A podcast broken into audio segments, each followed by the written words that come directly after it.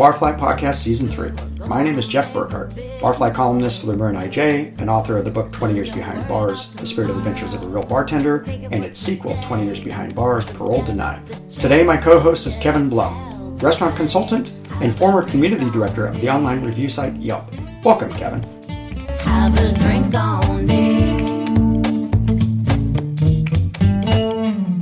we're here today with Barry Tompkins, who's my page mate at the Marin IJ on the Sunday paper, but he's also a renowned sports broadcaster, a writer, a television personality, and is married to a, a very famous sports writer as well. So welcome to the show, Barry. Great to be with you guys. Today, I think we're going to talk a little bit about. I mean, you wrote a great column. You always write a great column, but this one referred to me, so I liked it a little bit better. Better. I was a little biased. but it was about the martini and, and the glass that it comes in, and the idea that now everything comes in these weird coupe glasses. But that's also a metaphor for the entire cocktail industry. I think we're in a different time now. I think so, and I think it also speaks to the mixologist, you know, which is what we hear all the time now. It's what everybody aspires to be. Does anybody want to be a bartender anymore? I don't know. I've, I've always been a bartender kind of guy. I don't want there to be a formula for my drink, and I don't want a shot glass, and I don't want an eyedropper, and I don't want you know tweezers, and I don't want essence of anything. I don't want pesto in my drink. I prefer it on my pasta, you know. So I guess I, I'm a traditionalist, I suppose. Well, you also don't want to wait 15 minutes for said drink, too. Well, and that's really true. And I've always wondered how, in a, in a full bar or full restaurant, somebody takes that long to make one drink. Does that mean there's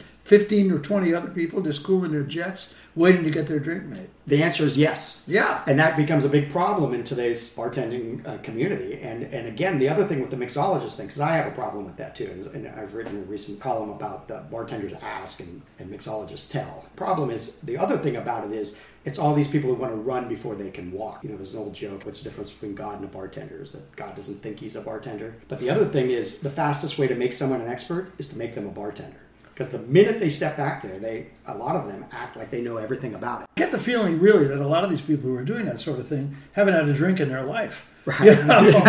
I mean, I always consider myself a professional drinker. Right. You know? Well, I mean, journalism has uh, that side to it. It does Everyone that, absolutely, right? I mean, absolutely. Although I have to say, I, I've never done a show either high or drunk or anywhere near that. That that is one thing I didn't do. You know, and I used to do when I was doing local news here in San Francisco, which of course, as we all know, is a great bar town. Of course. I wouldn't have a drink until after the eleven o'clock show. But then from eleven to five in the morning, that was the problem. you know? And there were no mixologists around at three thirty. I got to tell you that. Yeah, that's true.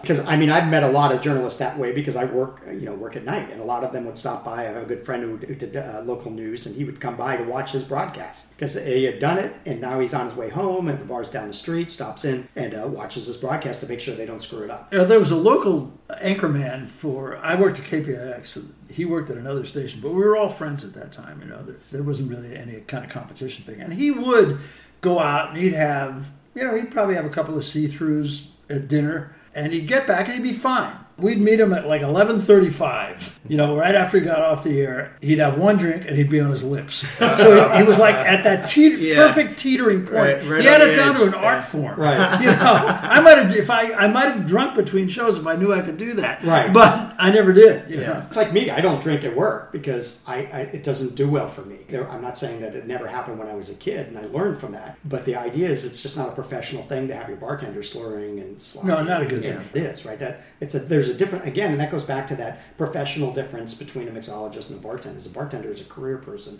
who's doing it. Usually, a mixologist is on his way to something else. Right. And just because you add ologist onto something doesn't mean you have a degree or anything. Because remember, in California, you don't. There's no certification for being a bartender. I mean, there's a food handling certificate, but everyone. But you're so much more than a bartender, I think. A good bartender is basically he's selling tickets. People are coming back not because of the owner of the restaurant Right. or You he's a marquee player. Absolutely, Yeah. absolutely. I, you know, Perry Butler is one of my closest friends who has Perry's, and what I've always really admired about Perry is he hires people that he thinks are going to really do the job, and then he stands back and lets them do the job. Right. You know, and I think that was the secret of his success originally at Perry's in San Francisco, and it's been 50 years, and not a lot of bars can say they've lasted 50 years, and he's still going pretty strong. Well, so. the one at Larkspur is off the hook. Killing it's going it. great. Killing yeah. it. So, and I, I mean, I worked at the Lark Creek Inn, which was way back before that, but that's still a great location, and he did a great job. And It's packed It's every packed, night. yeah. Every, Every night. night. I know Yeah. it. I know it. He, he hires people who are going to be personable, Right. who are going to sell the restaurant. Right. You know, mm-hmm. the people on the door, if you go in a second time, and I always said this about Perry too, and I, I think you're the same way, and, and people in your business who I have a lot of respect for, if I go into your place one time and we chat a little bit, the next time I come in, you're going to say, hey, Barry, how are you? Mm. You know, and Perry is the best I've ever seen at that. and that's a skill. That's I mean, people don't realize that that's a skill. And sometimes, you know, I've I, I've worked with bartenders who wrote people's names down so they could remember it with a descriptor or whatever it is. But that's you have to make people feel comfortable. All people, all the time. Absolutely. And you have to think of it also as starting all over every time. Because just because that guy was a jerk the last time, maybe he had a bad night or whatever, and you can mm-hmm. reset. And if he goes to jerk again, then That's you know, then you have to kind of weed him out. But also, people, you know, they adapt. And there's that idea with bartenders. You know, I've talked to Sean Saylor down there where you have to train your customers too. They have to learn how to interact and do that. But again, this whole mixology thing is a different different dynamic, and this over concentration on the drink itself as opposed to the environment surrounding it is a mistake. I think. Yeah, I think so too. I, and and nowadays too, you know, drink well drinks used to be a dollar, you know, Right, and right. now you know you can't walk if you have a couple of drinks, you can't walk out of a bar with it, assuming you tip the bartender without forty dollar tab. Yes. you know. I, I get a, a guy, you know, I get that people order two drinks and put a twenty out, and I'm like, mm, Yeah. those days are gone. Yeah, Or my other favorite joke is, "What is this, the Ritz?" And I always say, "You haven't been to the Ritz in a while, have you?" so, but you know, I mean, the thing is, is that it goes back to that uh, bars are bars. They really are. This mixology movement, I think, will come and go. I, I have a feeling. Just, I mean, I've been doing this thirty years. I've seen a lot of things come and go, and I think some of that's good. But my my general argument is none of the drinks you see today at these specialty bars will you see in 10 years because the ingredients for them won't be around the people who made them won't be around no one will be asking for them there might be one the paper plane but aside from that there is no i mean moscow mules martinis mar- margaritas those are 100 years old or close to it I mean, uh, those classic co- cocktails, they stand the test of time for a reason. I mean, it's not like, hey, we're being retro by having a martini or a Right. Manhattan. No. I mean, they're also simple drinks. They're not like 10 ingredients. Three, four max. And again, you're not waiting 15 minutes to get your cocktail. no, exactly, Because exactly. and to think of a martini an extra dry vodka martini is really one ingredient Well, and also I think your, your bartender has always been like your counselor, you know, or, your, right. or your shrink, Right. You know?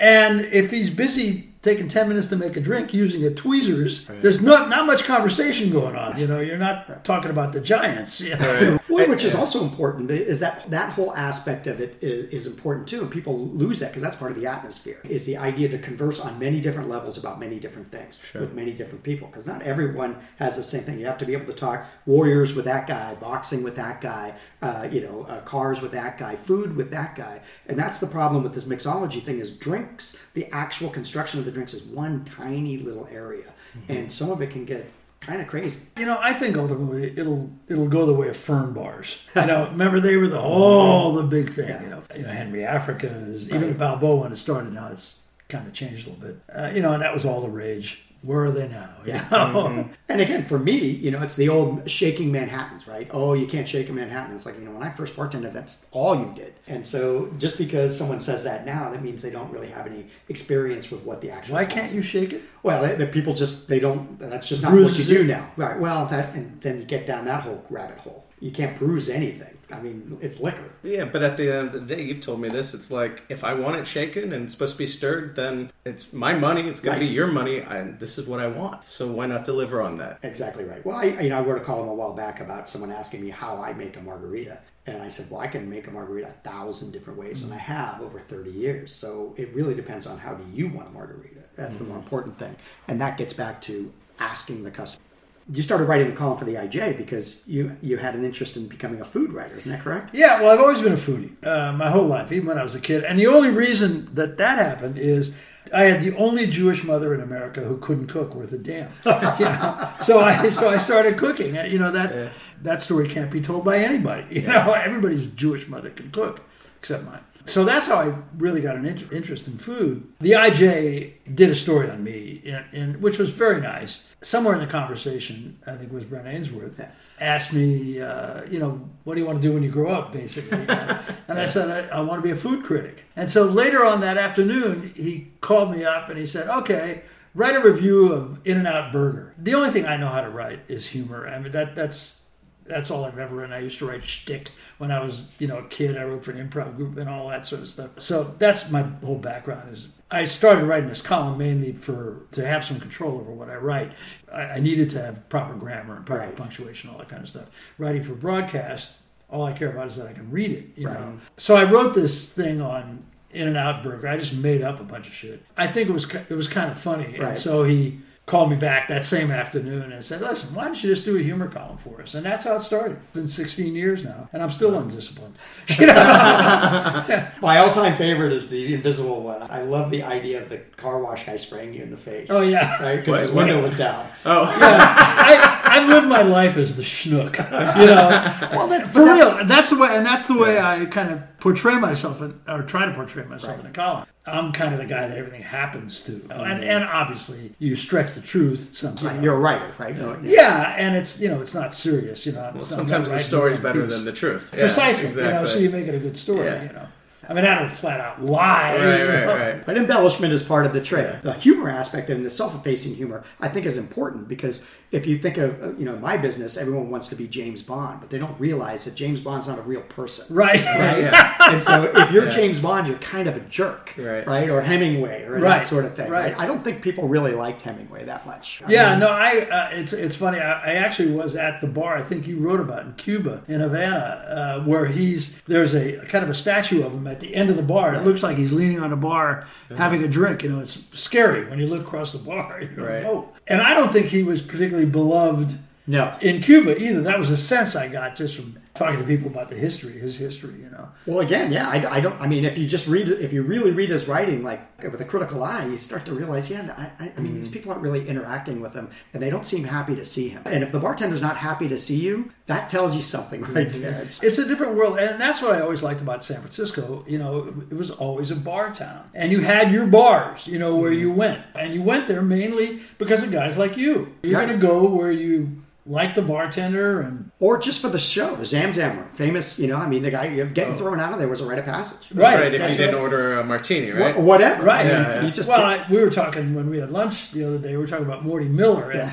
you'd have to have kind of a long memory to remember Morty Miller in San Francisco. We started at the Temple Bar, and he was always cantankerous New Yorker. You know, smoked a big cigar, and he ultimately opened a place right across the street from Perry's, where the Blue Lantern is now, I think. And Morty was the kind of guy if if he just didn't like either like what you ordered or like the way you looked, or hmm. even if there was five people in the bar, Right. he wouldn't serve you. He would just he'd ignore you enough that you finally walked out. And he just wanted people in there that he liked, that he could talk to. The the humor in there was very irreverent humor. Mm-hmm. And I remember one night, and it was one of the more memorable nights of my life. Actually, Ron Magers, who anchored the news, I did sports, and he anchored the news at KPIX. Many years ago, he's still my closest friend today. He went on to anchor in Chicago and become a big star there. He and I and Billy Newsom, who is the governor's father, mm-hmm.